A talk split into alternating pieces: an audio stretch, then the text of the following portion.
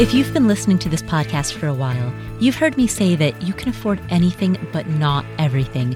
And that's true not just of your money, but also your time, energy, focus, attention, any scarce resource within your life. My name is Paula Pant. I'm the host of the Afford Anything podcast. And today I am thrilled to introduce you to one of my favorite authors, Cal Newport. Cal is a computer science professor at Georgetown University who also writes books on the side, and his books are some of the most profound works I have ever come across on performance psychology. Cal, in this upcoming interview, talks about how to allocate the most valuable resource of them all your attention. As you are about to hear, Cal describes the problem that the modern knowledge worker faces. We don't have a lot of structure or overhead to our workflow. It's not here's the process you do, or here's your expertise, or here's how you create value. Instead, we all have an email inbox. It's hooked up to our names, and we just sort of figure things out by sending messages back and forth in just sort of an ad hoc, on demand fashion.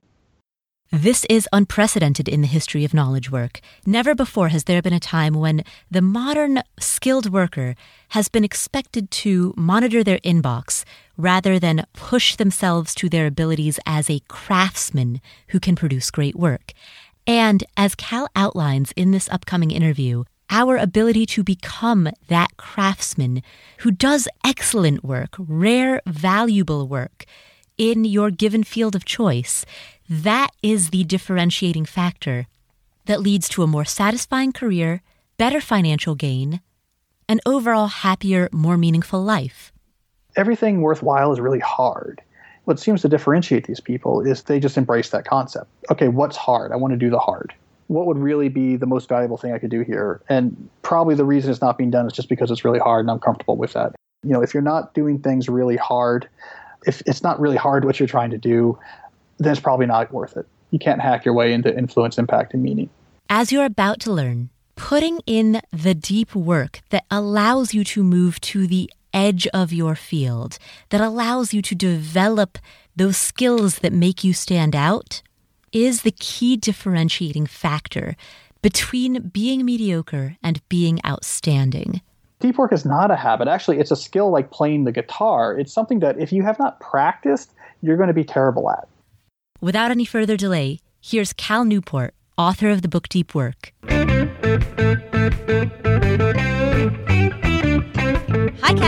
Hi, Paula. I am so happy to talk to you today. I want to talk about not just your most recent book, Deep Work, but also the the prior one, So Good They Can't Ignore You, because you have some incredible ideas in both. But let's start discussing deep work. Can you share for the listeners the deep work hypothesis?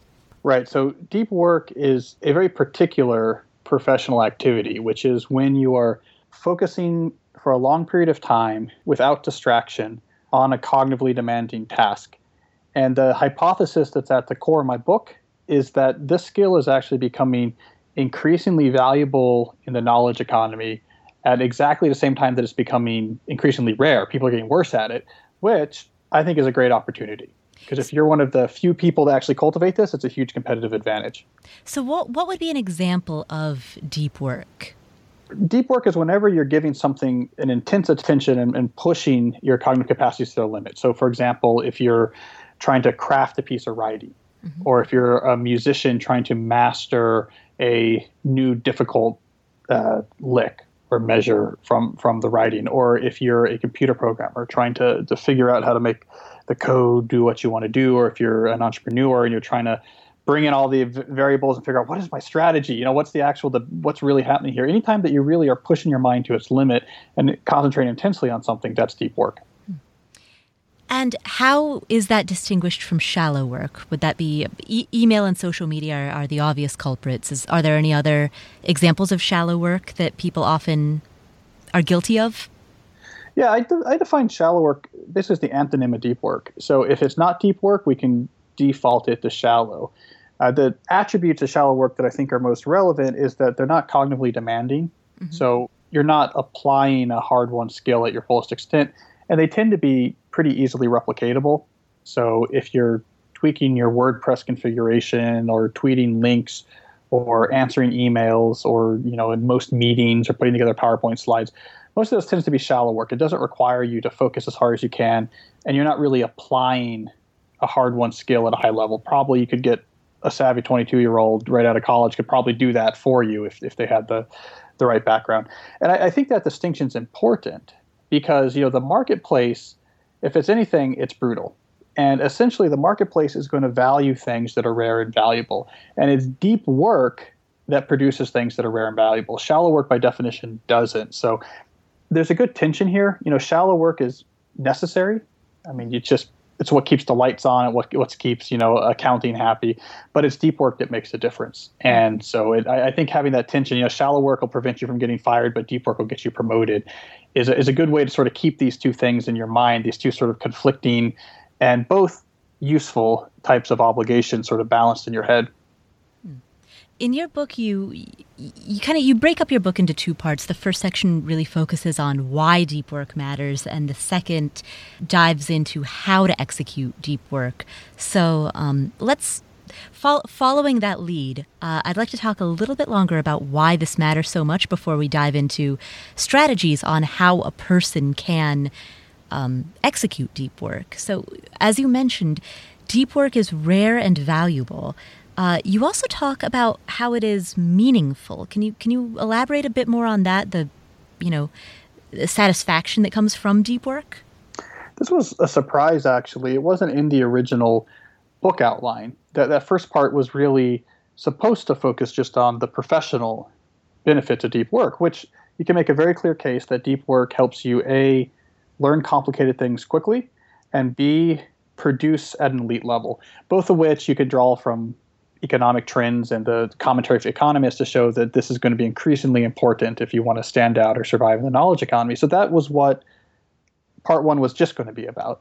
But as I dived into that research, I kept finding these different strands, and from a variety of different areas, from neuroscience, from psychology, from philosophy, even, that all seemed to, to tangle up and around the same message, which was deep work is also really meaningful. That for whatever reason, doing deep work where you're spending a lot of time just completely focused on one thing that's really at the limits of your ability feels deeply satisfying for human beings. It's like we're wired for craftsmanship. And the flip side of this is we're really not wired for continual partial attention, jumping from this to that to this to that. That type of fragmented state of attention, I think, makes us feel so anxious because it's so different from what we're really wired to do. So, you know, you really feel it. The more you embrace and prioritize deep work, there's this meaningfulness, this sense of satisfaction that, that starts to set in, which is really kind of addictive. And it's a good thing because deep work is hard. So you need something like that to kind of spur you forward. Hmm. If people aren't wired for that frenetic task switching, why do we do it so much? Well, there's a couple different reasons. One, it's convenient. So I think this is what's happening in the business world when you have large organizations that seem to prioritize constant communication, be it you got to answer emails quickly, or you know today uh, it's more increasingly you got to answer your Slack chat window quickly. Uh, the reason I think that that has arisen is because it makes everyone's life easier in the moment. It means you don't have to put a lot of thinking into okay, what are my roles? How am I going to run my day? How am I going to run my week? What's on my plate? What do I need from people? When do I need it? Let me have my whole system mapped out. Instead, you can just open up an inbox and rock and roll. And if you need something, me just ask you. I'll get it right away. And and if you just aren't really in mood to work, well, you can just churn through messages and feel productive. So I think it's incredibly convenient and satisfying in the moment just to have a lot of little frenetic things to do. Uh, but as we all know, it's also very frazzling and sort of soul deadening in the long term. The, the more you spend just uh, answer this and this and, and, the piling up of the messages faster than you can reply to them, uh, in the long term, it just frazzles us. Given that reality, how can we learn to work deeply? How can a person embrace a habit of deep work within their lives?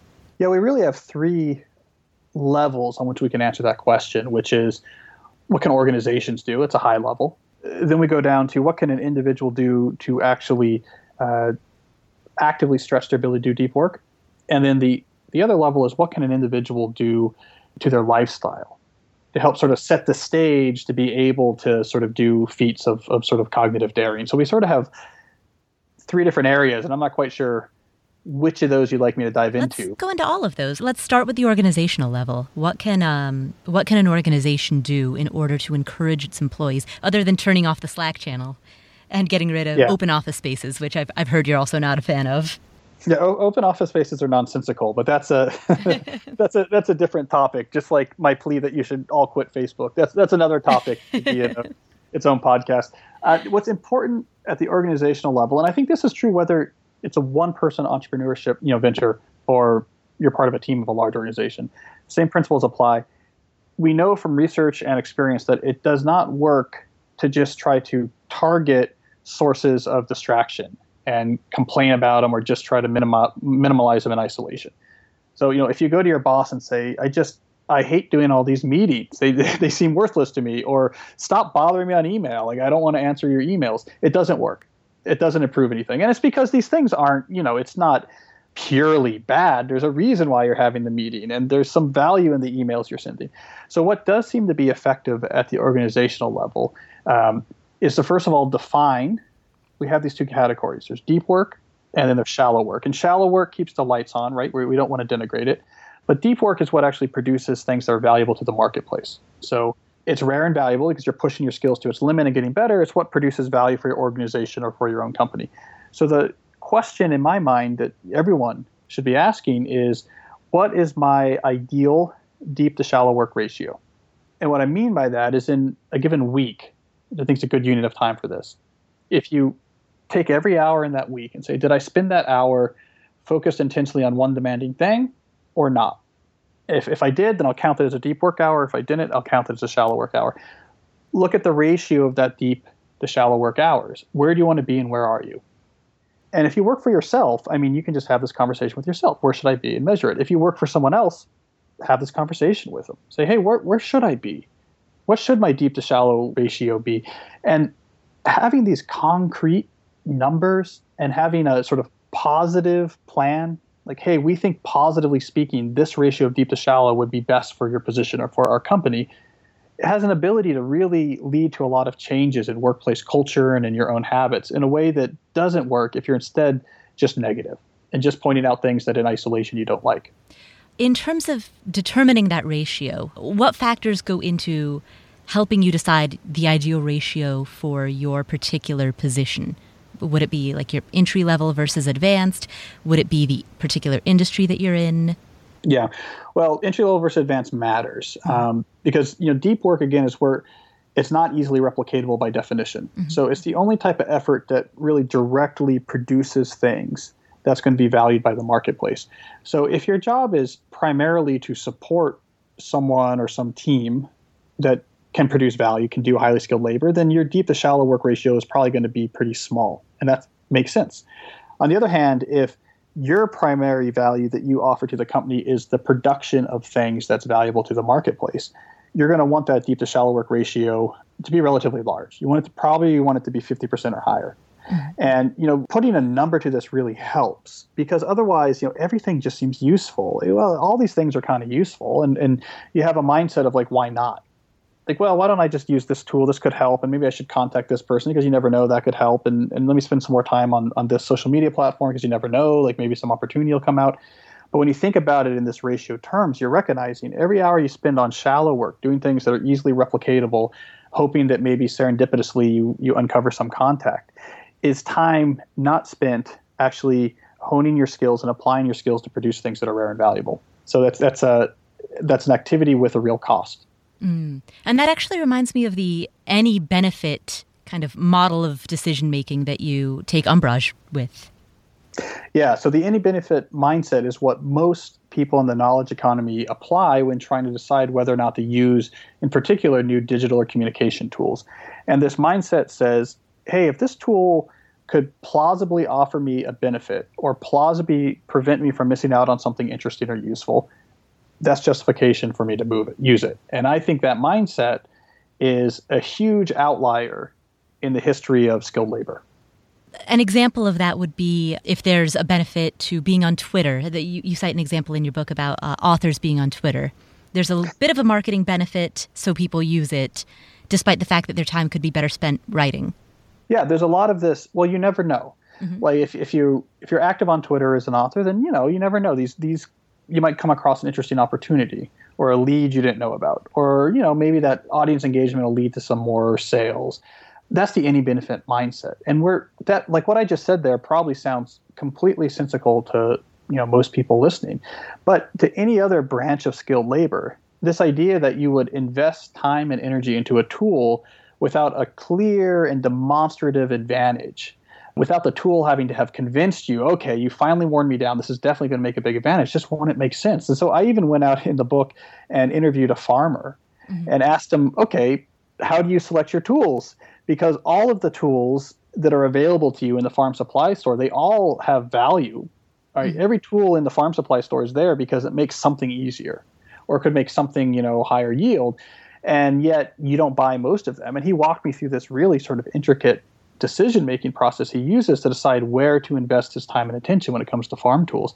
That's going to be the same in almost any skilled craft. The exception right now is in the world of sort of digital knowledge work, where if a company in California puts out some new social media service, the default belief is, well, it's up to me as a user to figure out whether or not this is useful. It's up to me to try it, to see if I like it, to kind of come up with uses, and that that company can just kind of sit back and and you know cash in on my eyeballs during that time there's almost nowhere else in the economy where you see uh, that type of mindset. So I really push people to adopt that more farmer style mindset.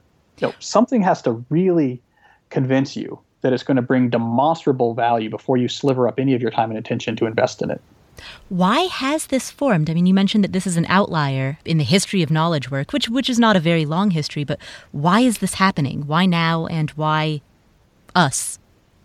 Well, a big part of it especially in the world of social media, is that it was discovered that uh, you know attention is an incredibly valuable resource that can be mined and make a lot of money for a small number of people. So when you get a multi-billion-dollar potential industry, you're going to get a ton of really savvy marketing. You're going to get a ton of really savvy, you know, application and website design that is all built around convincing you to use this. So, in other words, the the the creatures of the attention economy have a lot more resources at their disposal that convince you to invest time and attention in their tools than say you know the the companies within farm supply world. They those those companies don't get the uh, multi-billion dollar valuations with 11 employees like you can get in the attention economy. So it's dollars and cents you know? It's it's like 100 years ago oil was discovered to be valuable. And so we went everywhere we could to try to extract oil from the earth. Well, you know, in the 21st century, uh, your eyeballs are valuable. And so, of course, you're going to have a lot of money going around saying, okay, how can we get as much, extract as much of this resource as possible? And what you get is incredibly well marketed, well positioned applications and services that are designed from the ground up to be sort of as sticky and addictive as possible and are positioned not as tools that you know are trying to convince you they're valuable, but instead is sort of they're part of the cultural conversation, and to not be using them as to somehow to not be engaged in some important part of the culture. So it's it's I tip my hat. You know, uh, you, you put enough money in an industry, you're going to get some pretty good results from the industry's point of view. Sounds like somebody in the industry had to do the deep work necessary to think of how to make it so sticky and so applicable. Yeah, which is what's so funny about it. You know, I'm a I'm a computer scientist and I work in the algorithms behind distributed systems, which are incredibly complicated and really hard. And these are what run services like Facebook or Twitter. And so it's this funny irony that you know no one's ever made uh, a fortune being good at using Facebook, but there's certainly a group of people out in Silicon Valley who made a fortune doing the deep work necessary to create the complex systems that run services like Facebook. So it is this this irony out there that these services required deep work to exist, and yet they do everything they can to make it hard for anyone else to do it. Right, and you uh, you talk about how as we move forward into the remainder of the 21st century, the differentiating factor in whether or not you succeed in the new economy will be your ability to focus on rare and valuable skills or not. Yeah, this seems to be a clear trend because of uh, there's increasing competitiveness, increasing automation, and increasing outsourcing in the knowledge economy. There, there's this growing consensus among economists that we're going to end up with this sort of bimodal distribution of outcomes in the workforce, and there's going to be those who are real, real stars, those who who uh, have mastered complicated things and can apply complicated systems and ideas and produce things at an elite level, they're going to do really, really well. But then we're going to have this huge group of people that are going to be doing way worse. So we're not going to have this nice, clean middle class anymore. It's going to be a little bit more bimodal because if what you're doing is at all easily replicatable, then you know it's going to be automated, it's going to be outsourced, it's going to be replaced, it's going to be eliminated with with more advanced systems. So there's both this issue and opportunity. I mean, it's probably an issue economy wide that, that things are going to get more competitive. Um, but it's also an opportunity that if, that if you're one of the few that, that can be a star in the economy, that you can keep up with complicated systems and ideas and apply them at elite levels, you're going to have more rewards. There's going to be sort of more of the pie going towards you. So, what do you need to be on that side of the distribution? You need to be able to learn complex things quickly and to produce high quality work at high quantity. Both of those are direct effects of deep work. The better you are at deep work, the harder you can concentrate, the more time you spend in intense concentration, the better you are at those two key things. So, you know, when you look at it from an economic lens, deep work, and this is quoting The Economist now, begins to look like the killer app of the knowledge economy. it's kind of underneath the covers of everything that looks like it's going to be valuable in the next 10 or 15 years. So that's why I'm sort of shouting it from the rooftops. Guys, it's not about how connected you are. It's not about how comfortable you are with consumer facing internet tools. It's going to be about how hard can you focus? That's going to be the differentiating factor. Focus is going to be in the 21st century what, you know, IQ was in the second half of the 20th century. Hmm. So then let's go back to how to work deeply. Now, you've talked about at the organizational level, determining the ideal percentage of your time that you would devote to deep work. What about at the individual level? Right. So when, when it comes down to the individual level, if you want to succeed with deep work, uh, we can really think about in two ways. One is what can you do in your day to day life to support it? And then the second category is sort of what can you do to actually get better at it when you actually do it. And that, that second category is important because it implies a truth which is often missed, which is that deep work is a skill, not a habit. So a lot of people think about deep work like they would a habit, such as flossing their teeth, something they know how to do, and it's really just a matter of like I should make more time and do more of it. But deep work is not a habit. Actually, it's a skill like playing the guitar. It's something that if you have not practiced, you're going to be terrible at. So, you know, most people, if, if you haven't actually cultivated your ability to do deep work, even if you are able to protect time and go to a cave and you're cut off from the internet and you sit down to think really deeply, if you haven't trained this ability, it's going to be uncomfortable and not much is going to get done. So I think that's really important to recognize because a lot of people uh, will just kind of try deep work and say, I don't know, that was uncomfortable. I didn't get much done. I must not be a deep work person and they give up on it. And that's from that fundamental mischaracterization, thinking about focus as something you either can do or don't, but actually it's a skill to train. So we have how do you get better at the skill of deep work? And then sort of related, how do you make sure that deep work is sort of protected and, and has a big place in your schedule?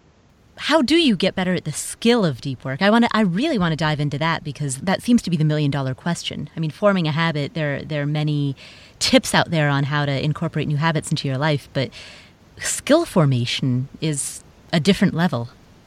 Yeah, and it's it's exciting too. I mean, that once you once you realize that deep work is something that you can get better and better at, it opens up for you this potential, right? You realize like, hey, I could get better at this and better at this and better at this, and and the limits of what you can produce might be way farther out than you might be imagining. So really, deep work is not about let me be a little bit more productive.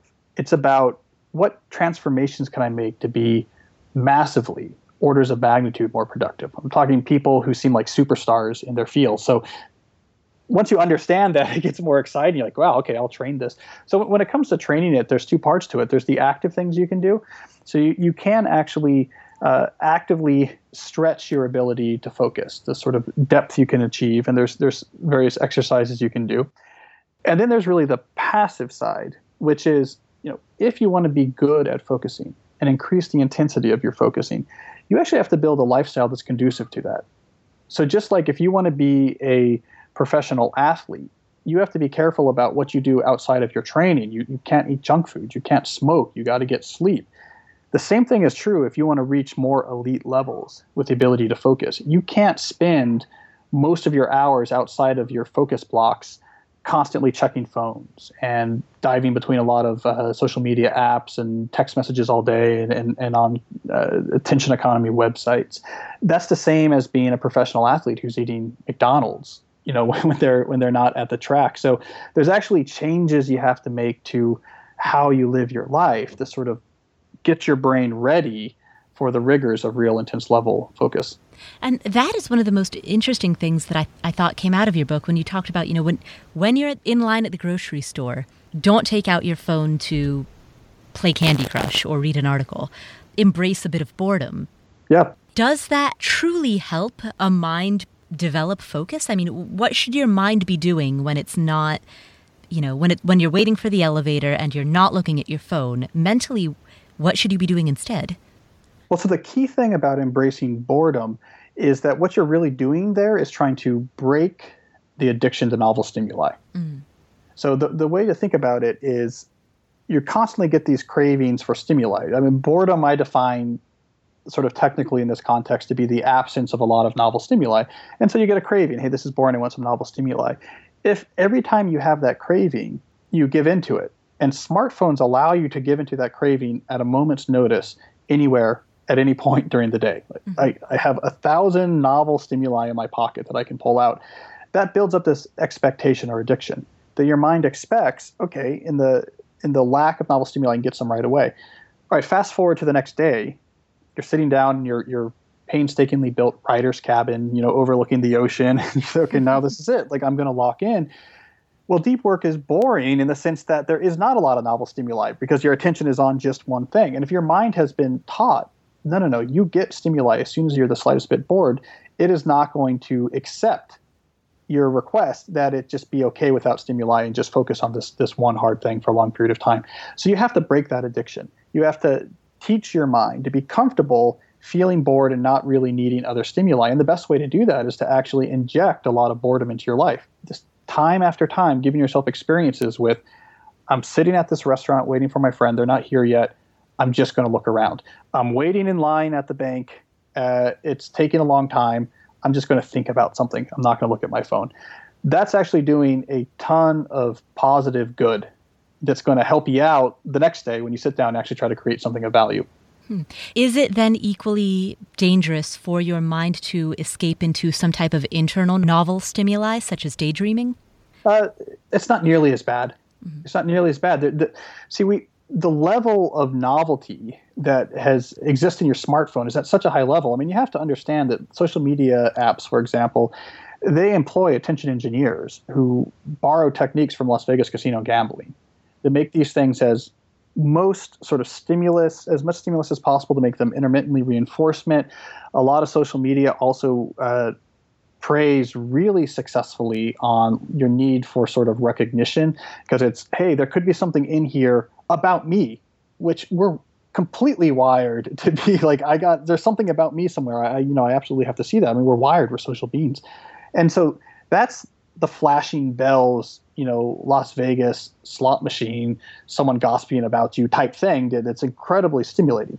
That's so much more extreme than my thoughts are wandering. You know, your thoughts are wandering in internal dialogue. Now, I do talk about in the book. You know, there are things like productive meditation where you try to take a given thought that's useful, a professional thought, and stick with it and develop it. And so there's things you can do and actually do some active deep work training during those periods. But even in the absence of that active deep work training, there's nothing you can do in your mind that's going to be as addictive forming of what the smartphone can do to your brain.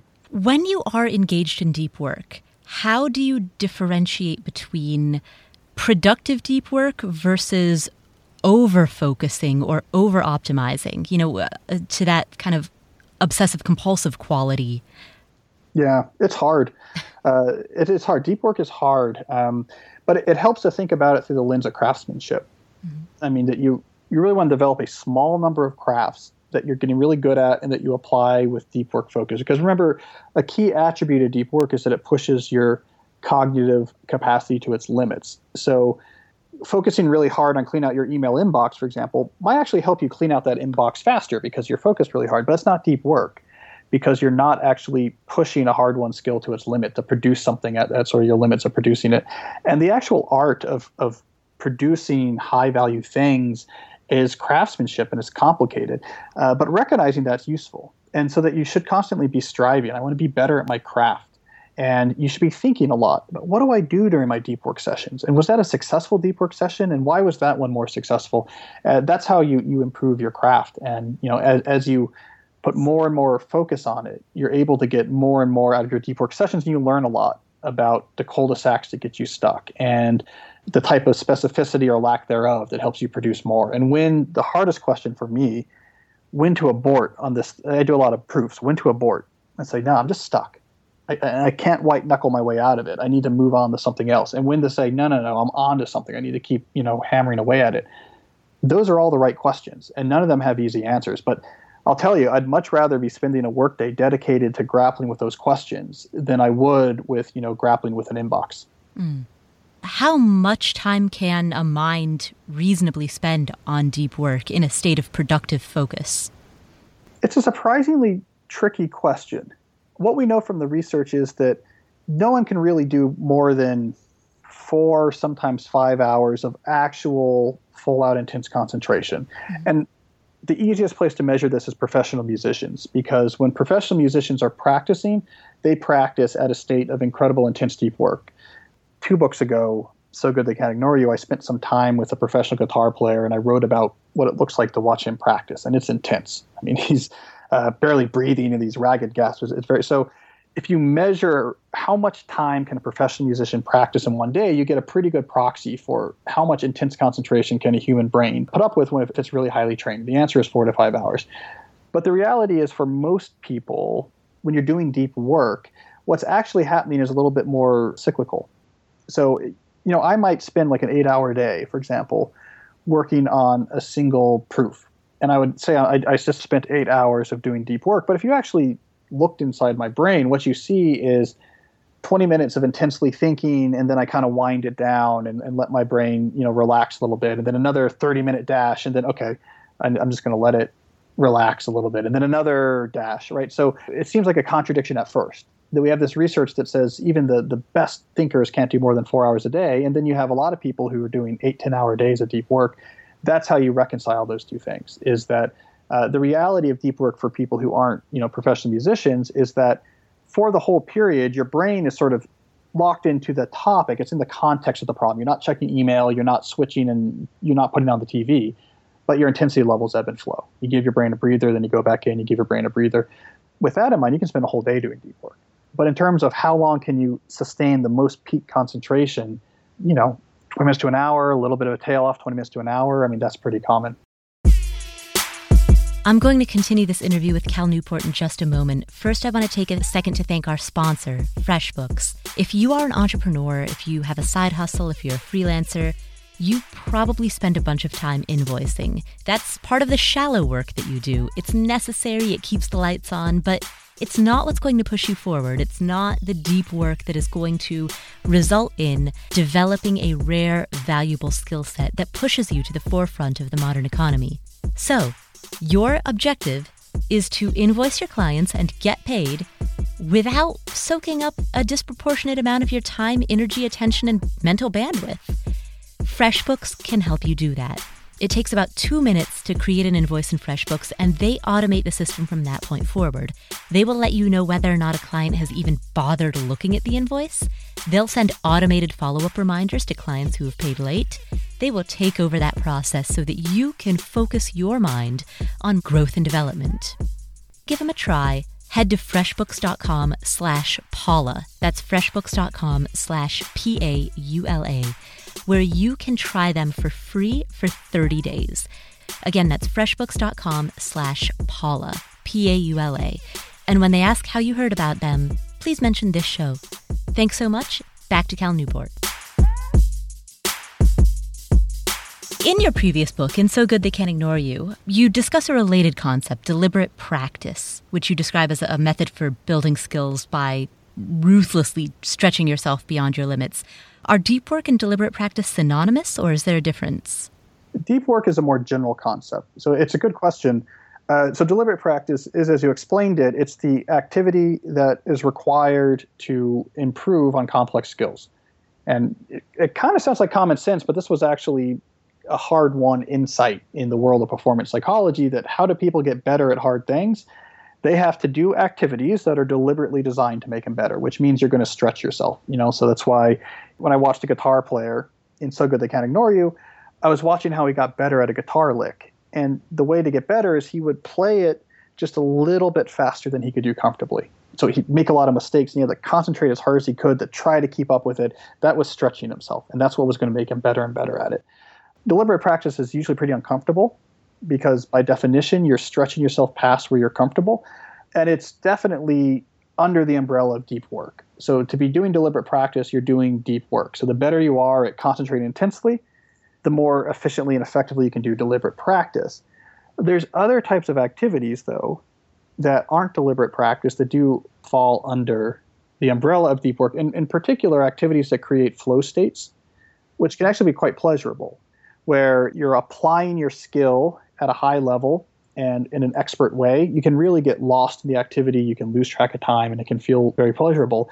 That's also an example of deep work. Flow states are very different than deliberate practice states. So that's the way I think about it. Doing intense focus on things, there's different types of activities that require intense focus, and they have, you know, quite different subjective experiences. Though I should say there there is debate in the field. I you know I did a Scott Barry Kaufman's podcast not too long ago, and you know we had this nice long discussion about the debates in the field about deliberate practice versus flow and it's actually somewhat contentious. So what I just what I just said there was basically Anders Ericsson's view on it, the founder of deliberate practice. But there's others who think they're more enmeshed than has been portrayed before. Hmm. Can you tell me a little bit about that conflict? What is the premise of that? It's interesting. So the deliberate practice partisans, so like Anders Ericsson, who pioneered the concept, draws a clear dividing line. Flow states are different flow states feel good. You're not getting better. You're not stretching yourself. Uh, the, the flow state is you're the musician playing the performance and it feel you're lost you, you know what you're doing you're doing something you know hard this great musical skill and you're you're applying it at a high level and you get lost in it and it's a very pleasurable experience deliberate practice is trying to learn the song and it's not at all pleasurable because you can't quite play it. You can't quite get that lick right, and you're like the the guitar player I profiled, trying to push yourself a little bit faster, and it's very frustrating. And you're breathing and ragged gasp, and you're not losing track of time. You're counting every minute and really not liking it. So that's what the deliberate practice partisans say. That's different. The flow partisans say no, no, no, no. It's all flow. Like everything, anytime that you're like doing anything intensely with concentration, it all kind of falls under the the metric of flow. And I think uh, Scott Kaufman's point is it's really hard to measure in a useful, consistent way people's subjective states, how they feel. So, you know, any type of attempt to say this feels better mentally and this feels worse is actually on somewhat shaky methodological grounds. We just there's nothing we can measure quantitatively. We're just kind of asking people survey questions. People have different ways of thinking it, and so the the flow partisans would say this is all kind of the same thing. So it, it is an interesting debate. From the perspective of deep work, it doesn't matter. The point is those things, whether they're the same experience or not, are, are very valuable and they all require deep work. Would deep work be, regardless of whether it comes in the form of deliberate practice or any other type of deep work, could deep work also develop the career capital that you talk about in in so good they can't ignore you, the capital that can be cashed in for qualities that correlate with career satisfaction, like autonomy and mastery and a sense of purpose? Yeah, that connection is very important mm-hmm. in understanding sort of the genesis of this book. So, yeah, in So Good They Can't Ignore You, the book I wrote uh, back in 2012, I laid out this argument that, you know, if you follow people who love what they do, a very common pattern is they got really good at very valuable things. This gave them sort of leverage over their career. I called it career capital that leverage or career capital then allowed them to obtain traits that made them passionate about their work, made their working life really good, like autonomy and a sense of mastery and these type of things. Mm-hmm. And so the obvious follow-up question was, okay, so how do I how do I master rare and valuable skills? how do I how do I build career capital? And one way to think about deep work is it's a, a book that answers that question. Mm-hmm. So you know, deep work is the activity that matters for mastering things that the market actually values and therefore gaining the leverage you need to craft a working life that's really meaningful and satisfying and that, generates a true sense of passion. And I think it's just important to, to, capture this dichotomy that the shallow work stuff, though it's not bad mm-hmm. and it has value, does not make you better at things. It does not build up rare and valuable skills. It does not earn you career capital. So it should really be seen properly as like a necessary evil. I want to do just as much of this as I need to to not get fired or to keep my business, you know, afloat this week and I want to do it as ruthlessly, productively and efficiently as possible because the big show, the thing that matters, the thing that's going to lead me to a working life I love, that's going to lead me to passion, that's going to lead me to meaning, all of that comes out of deep work. Deep work is what counts. You know, those are the hours that count towards your goal of a working life you love. There's no amount of email efficiency, there's no amount of Facebook or Twitter expertness that is going to earn you any career capital or give you any real major leverage over your career. It's the intense concentration to improve and apply skills that's the whole ball game. If what you're concerned about is really finding sort of meaning and passion in your working life. So, what should you do if you are at work and you have promised yourself that I've put the afternoon aside for deep work? I've I have no meetings, my phone is off. You've controlled for all of the external factors so that you have that afternoon free to focus on deep work, and yet you cannot get your mind to behave in the way that you want it to. What should you do in that situation? Well, first of all, you would want to be go easy on yourself and think about it. The analogous situation is that you know you've just picked up a guitar and you're trying to play and it sounds terrible. Your initial reaction would not be, "I'm not a guitar person." Like this doesn't sound like it, it does on the radio. I must not be a guitar person. Your initial reaction would be, all right, I really need to practice the guitar. like I don't, I obviously I don't know how to play it very well because I've, I, I haven't practiced. And just recognizing that this is something that you practice and get better at, that's going to give you at least a little bit of relief. So you say, okay, yeah, I'm having a hard time this afternoon. That's okay. I mean, I'm, maybe maybe I'm new to deep work, and there's and recognize that there's a lot of levels. You know, if you've spent your whole life up to this point with your smartphone at all times and, and on social media and, and text and, and checking, you know, clickbait sites just sort of all day, and then you turn around and say, my afternoon is clear, let me focus, you're, you're really, really going to struggle. Uh, and there's different levels. Now, now, I'm someone who spends a lot of time on deep work, and I'm, I'm pretty good at it. But I've been around people who are world class at deep work, and they make me seem like an amateur. So there's all of these different, you know, levels you can reach. So that's the first thing is just okay, go easy on yourself. It's okay. This is something that has to be cultivated. And then from there, I think having an actual plan of action for how you're going to develop your deep work skills is just as important as what you might do during the deep work sessions themselves up front. So having some sort of crash course, and you know, I'm happy to share some sort of the first three things to do type ideas, but having some sort of systematic thing. Here's what I'm going to start doing now to get better at this thing that I'm not so good at is pretty important. All right. Well, what are those first three things to do ideas? First, I would say uh, you want to regularly put aside some time, not too much. And I suggest at first doing this on your calendar, doing it maybe one or two weeks in advance, and actually blocking out, I think five hours broken up into two blocks is a fine place to start. So maybe you have a, a three hour chunk one day and a two hour chunk another day, and that's it. I think it's a, a fine place to start. Put on your calendar, treat it like a doctor's appointment. So if someone says, you know, hey, Paula, um, can you jump on a call Thursday at three? And you have already put aside, you know, two to five, it, just like you would say if you had a doctor's appointment, now nah, I got a thing, I'm, I'm free again at five, or I can do it some other time, and, and you'd pick another time. People recognize appointments and meetings are things that they have to schedule around. So that'd be the first thing. So you start regularly putting aside a modest amount of time for deep work, but consistently, and you treat it like a doctor's appointment. So once it's on there, you have to schedule around it. Two, I would actually I would start doing some sort of systematic, at least one exercise to systematically stretch uh, your ability to concentrate. So, for example, during these sessions you put aside, I would suggest doing dashes. You know, you have a timer, just like kind of the Pomodoro method in some sense. All right, 20 minutes as intense as I can on this very specific, demanding goal. Okay, five minute break. No email, no distractions, just let your mind calm down. All right, another 20 minutes. You know, so you, you give yourselves these stretches and and you can increase that time. So at least one exercise to actively push it. And then the third of three things would be do at least one thing in your life outside of work to signal to yourself that you're serious about your time and attention, that you respect it. Just like if you commit to, I'm going to run a triathlon, you might then at the same time say, and therefore I'm cutting out junk food, or I'm not going to drink beer during the week, or something like that. Do something similar in the realm of time and attention. Uh, quit some social media sites. Don't tell anyone. Just I'm just going to quit this for 30 days, see if anyone notices.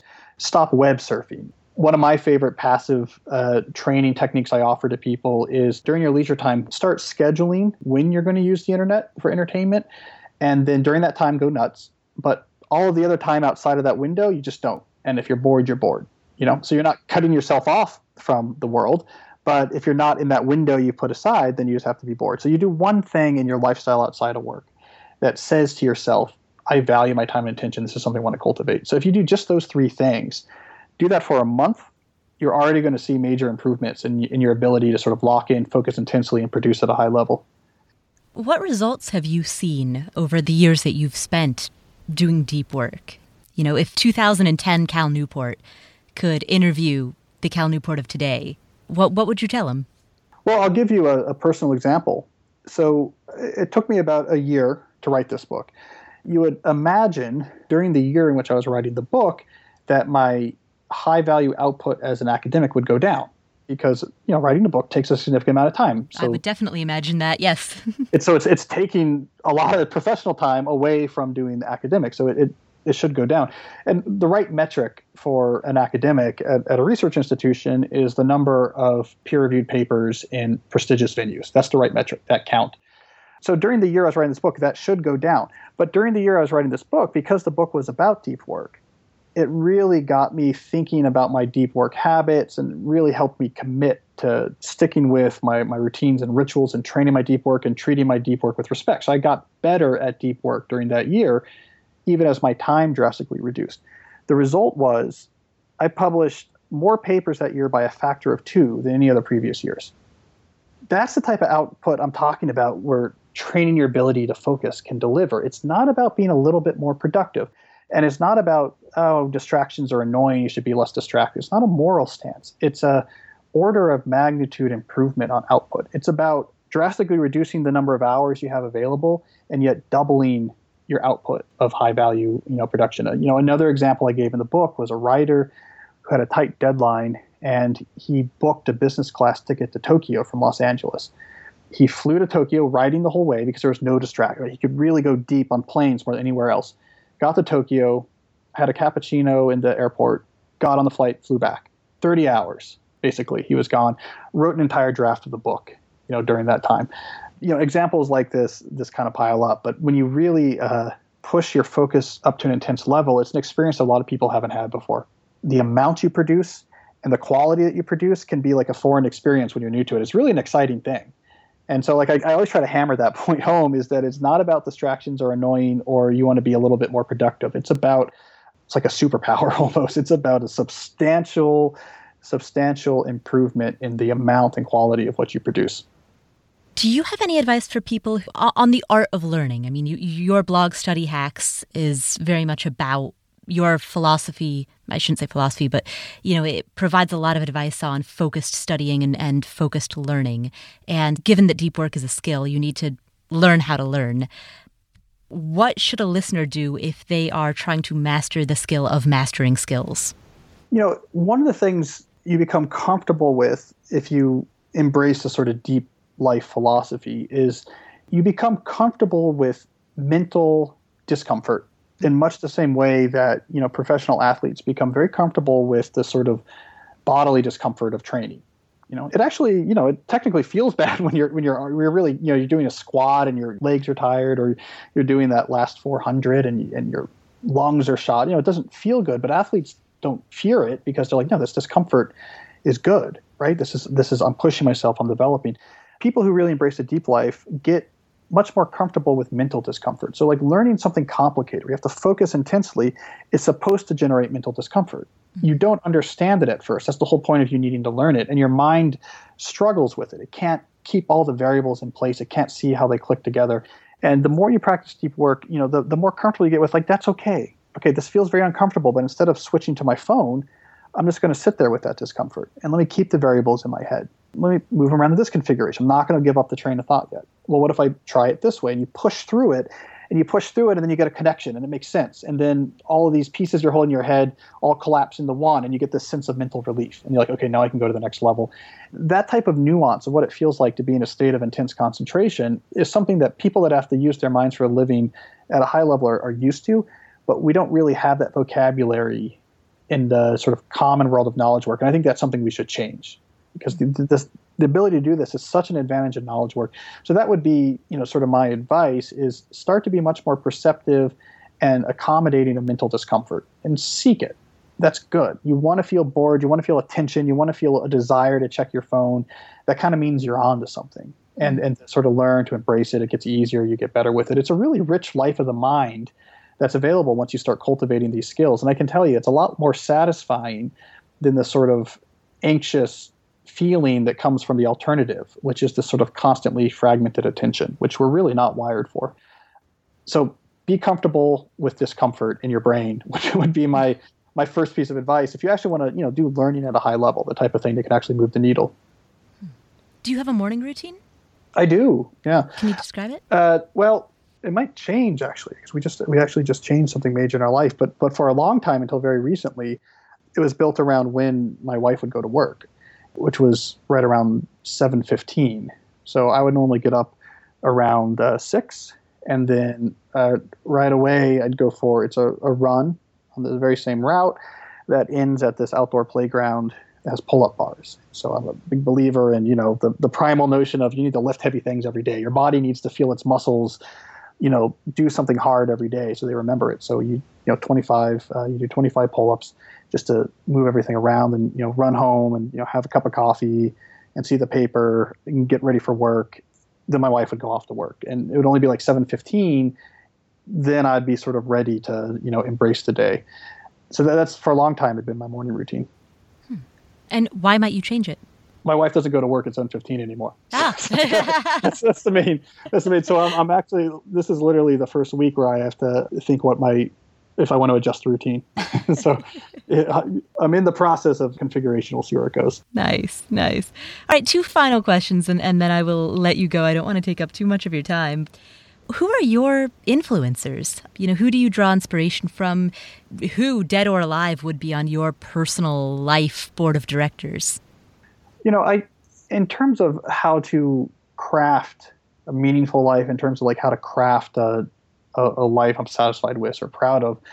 You know, most of my sort of informal mentors there are often like historical examples or people I don't know, but who are well documented, so that they have you know good biographies written about them. A lot is known about, so you can really dive into what their their lives are like that have done things of impact and are real high achievers. Um, so if you read you know a great biography like the um, the Rise of Teddy Roosevelt, is fantastic biography, or if you you read something more contemporary, you know about um, you know the Jobs biography or Gates biography or Elon Musk biography or whatever it is. But uh, Edison, you know, I've read a lot about uh, Rockefellers, the Carnegies, the Vanderbilts. You know, I, whatever. I read a lot of these biographies, and those have been very inspirational to me in the sense of there's there's obviously pros and cons to these people's lives, but the thread that I keep finding through here is that you know everything worthwhile is really hard. What seems to differentiate these people is they just embrace that concept. Okay, what's hard? I want to do the hard. I want to. What's the thing? What would really be the most valuable thing I could do here? And probably the reason it's not being done is just because it's really hard, and I'm comfortable with that. And I can't get to that hardness at the level that these figures can, but I find it very inspiring. I find those biographies very inspiring. That you know, if you're not doing things really hard, if it's not really hard what you're trying to do, then it's probably not worth it you can't hack your way into influence, impact, and meaning. What's your next book going to be, Cal? Well, I haven't nailed it down, but I've been intrigued for the past few months about the notion of how knowledge workers work, how they actually how they actually structure their workflow. I have this analogy I've been trying to work out that the state of knowledge work right now is like the state of the early industrial revolution. And so in the earlier industrial revolution, you had these new technologies come along that opened up brand new marketplaces. And you know, at first it was sort of like a gold rush, and it was people were just sort of generating new capital and making money. But if you actually look at how early industrial revolution factories were run, for example, incredibly inefficiently. They just you know, no one knew what they were doing. It was uh, piecework systems and subcontractors, and you'd go to this side of your factory and say, "Here's all the materials," and just can you deliver me built things? And they're like, yeah, we'll get it to you when we get it to you. And they come back at some point and like, okay, here's here's your widgets. Like there was no actual management or control. And then at some point there was a revolution, and people said, actually, we actually have to start thinking about what's the right way to work and the wrong way to work. And we got the assembly line, and things got way more efficient. I think knowledge work is like in that early industrial revolution days, and in particular, this current really common approach to work that is has become pervasive, which is just I call it the hyperactive hive mind. But the idea is we don't have a lot of structure or overhead to our workflow. It's not here's the process you do or here's your expertise or here's how you create value. Instead, we all have an email inbox. It's hooked up to our names and we just sort of figure things out by sending messages back and forth in just sort of an ad hoc on demand fashion. Let's just kind of rock and roll and we'll, hey, are you working on that? Did you get that? Do you know about this? And we'll just have this ongoing conversation throughout the day and just kind of over kind of emerge in an ad hoc fashion, figure out who needs to be doing what, and hopefully things get done. I think that's an incredibly inefficient way to work. I think it's just like the earlier industrial revolution. I think a revolution is coming in knowledge work, in which we're going to say, yeah, that's really convenient. Just like it was really convenient back before the assembly line, where you could just sort of say, hey, go build this and let me know when you're done. But convenience is the wrong metric. And I think we're going to see a revolution in knowledge work in which we get away from this sort of just ad hoc, hyperactive, ongoing conversation and start seeing way more developed and verified workflows, more specialization. Certainly an end to the age where just everyone has an email address that's their name at company.com that anyone can access and they're expected to respond. All that's going to go away.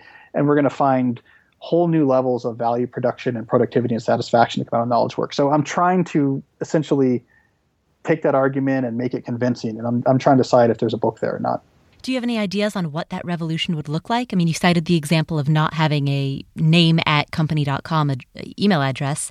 What other characteristics might that revolution hold? Well, my, my tentative answer is I think that what I call workflow engineering is going to place a much more prominent role, which is where instead of just saying, hey, you vaguely work on this, but we'll just kind of send emails and figure it out, we say, no, no, we're going to actually design from the bottom up what your workflow looks like. And it's going to be designed from the bottom up to sort of maximize both the amount of value you produce for us as well as the sort of sustainability of this job for you right? So that you don't burn out that, that you enjoy it that you can be here.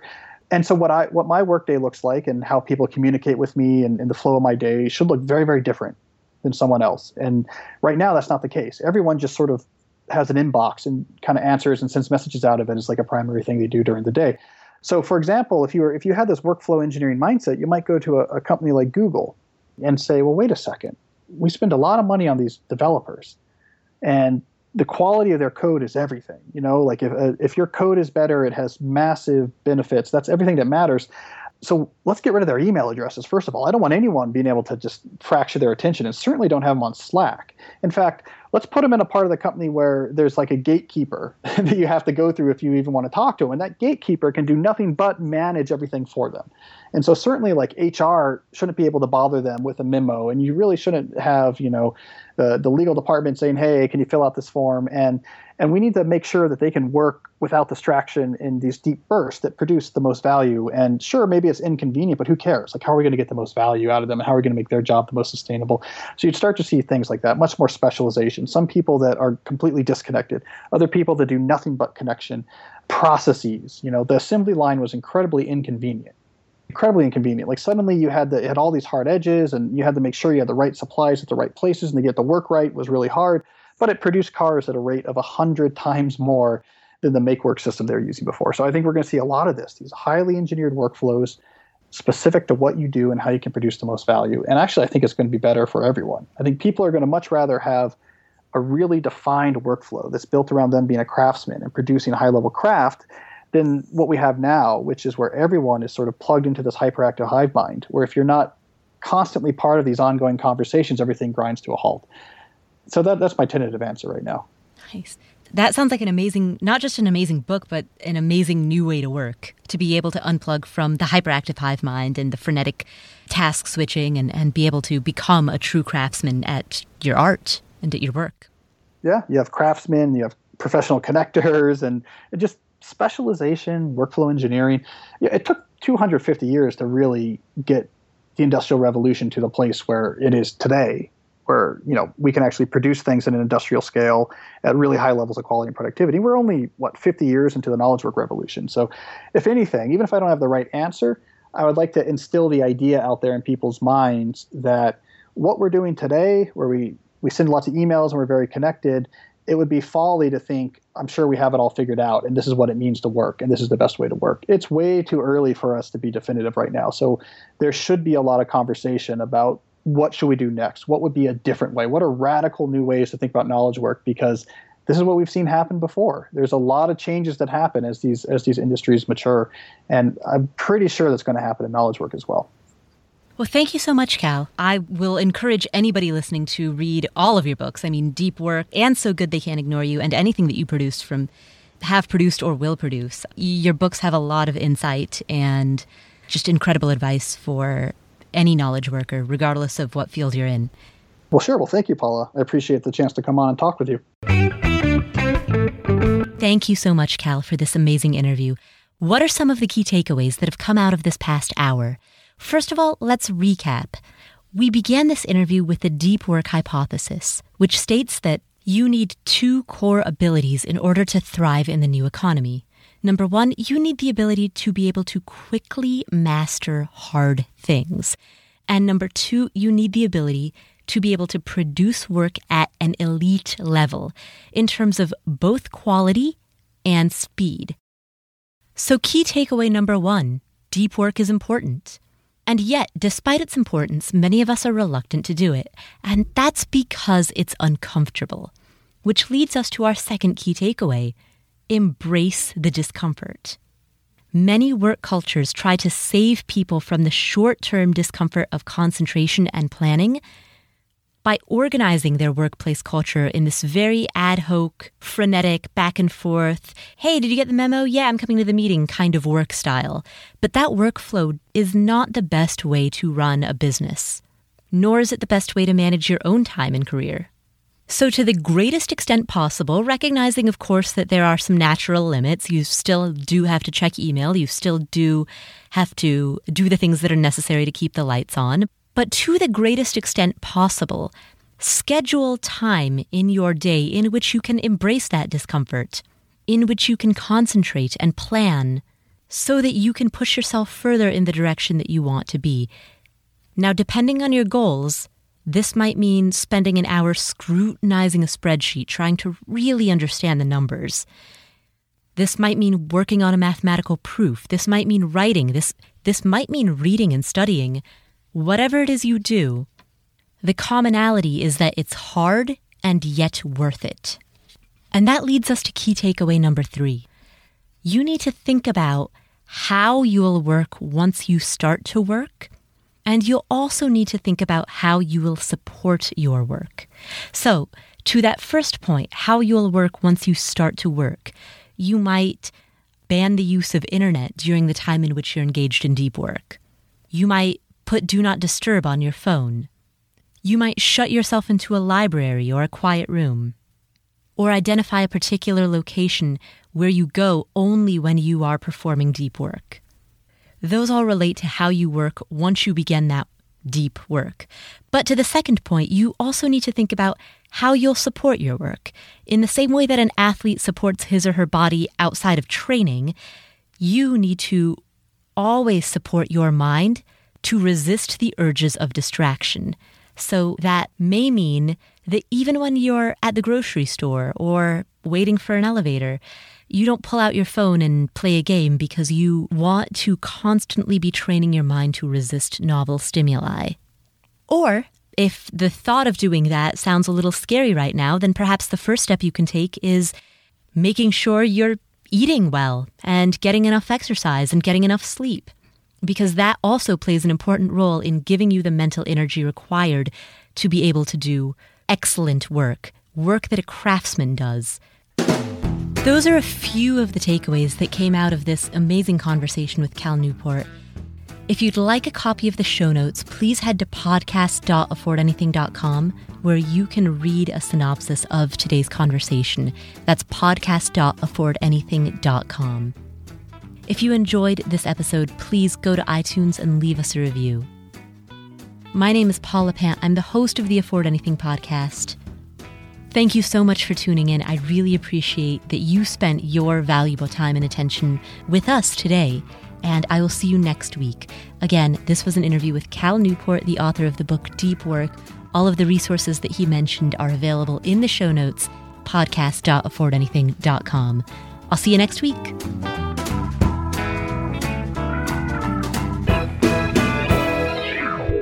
What about you? Would you rather be super fast or invisible? I'd rather be super fast just so I could get all my work done.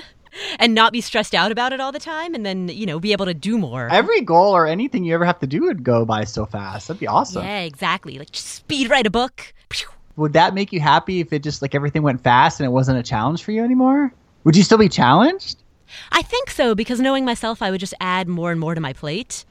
my work would expand to meet the size of my ability. So it'd be the exact same thing. Yeah, I would. I would still be. I would just like progress faster. You'd iterate faster, as the entrepreneurs say. Yeah, exactly.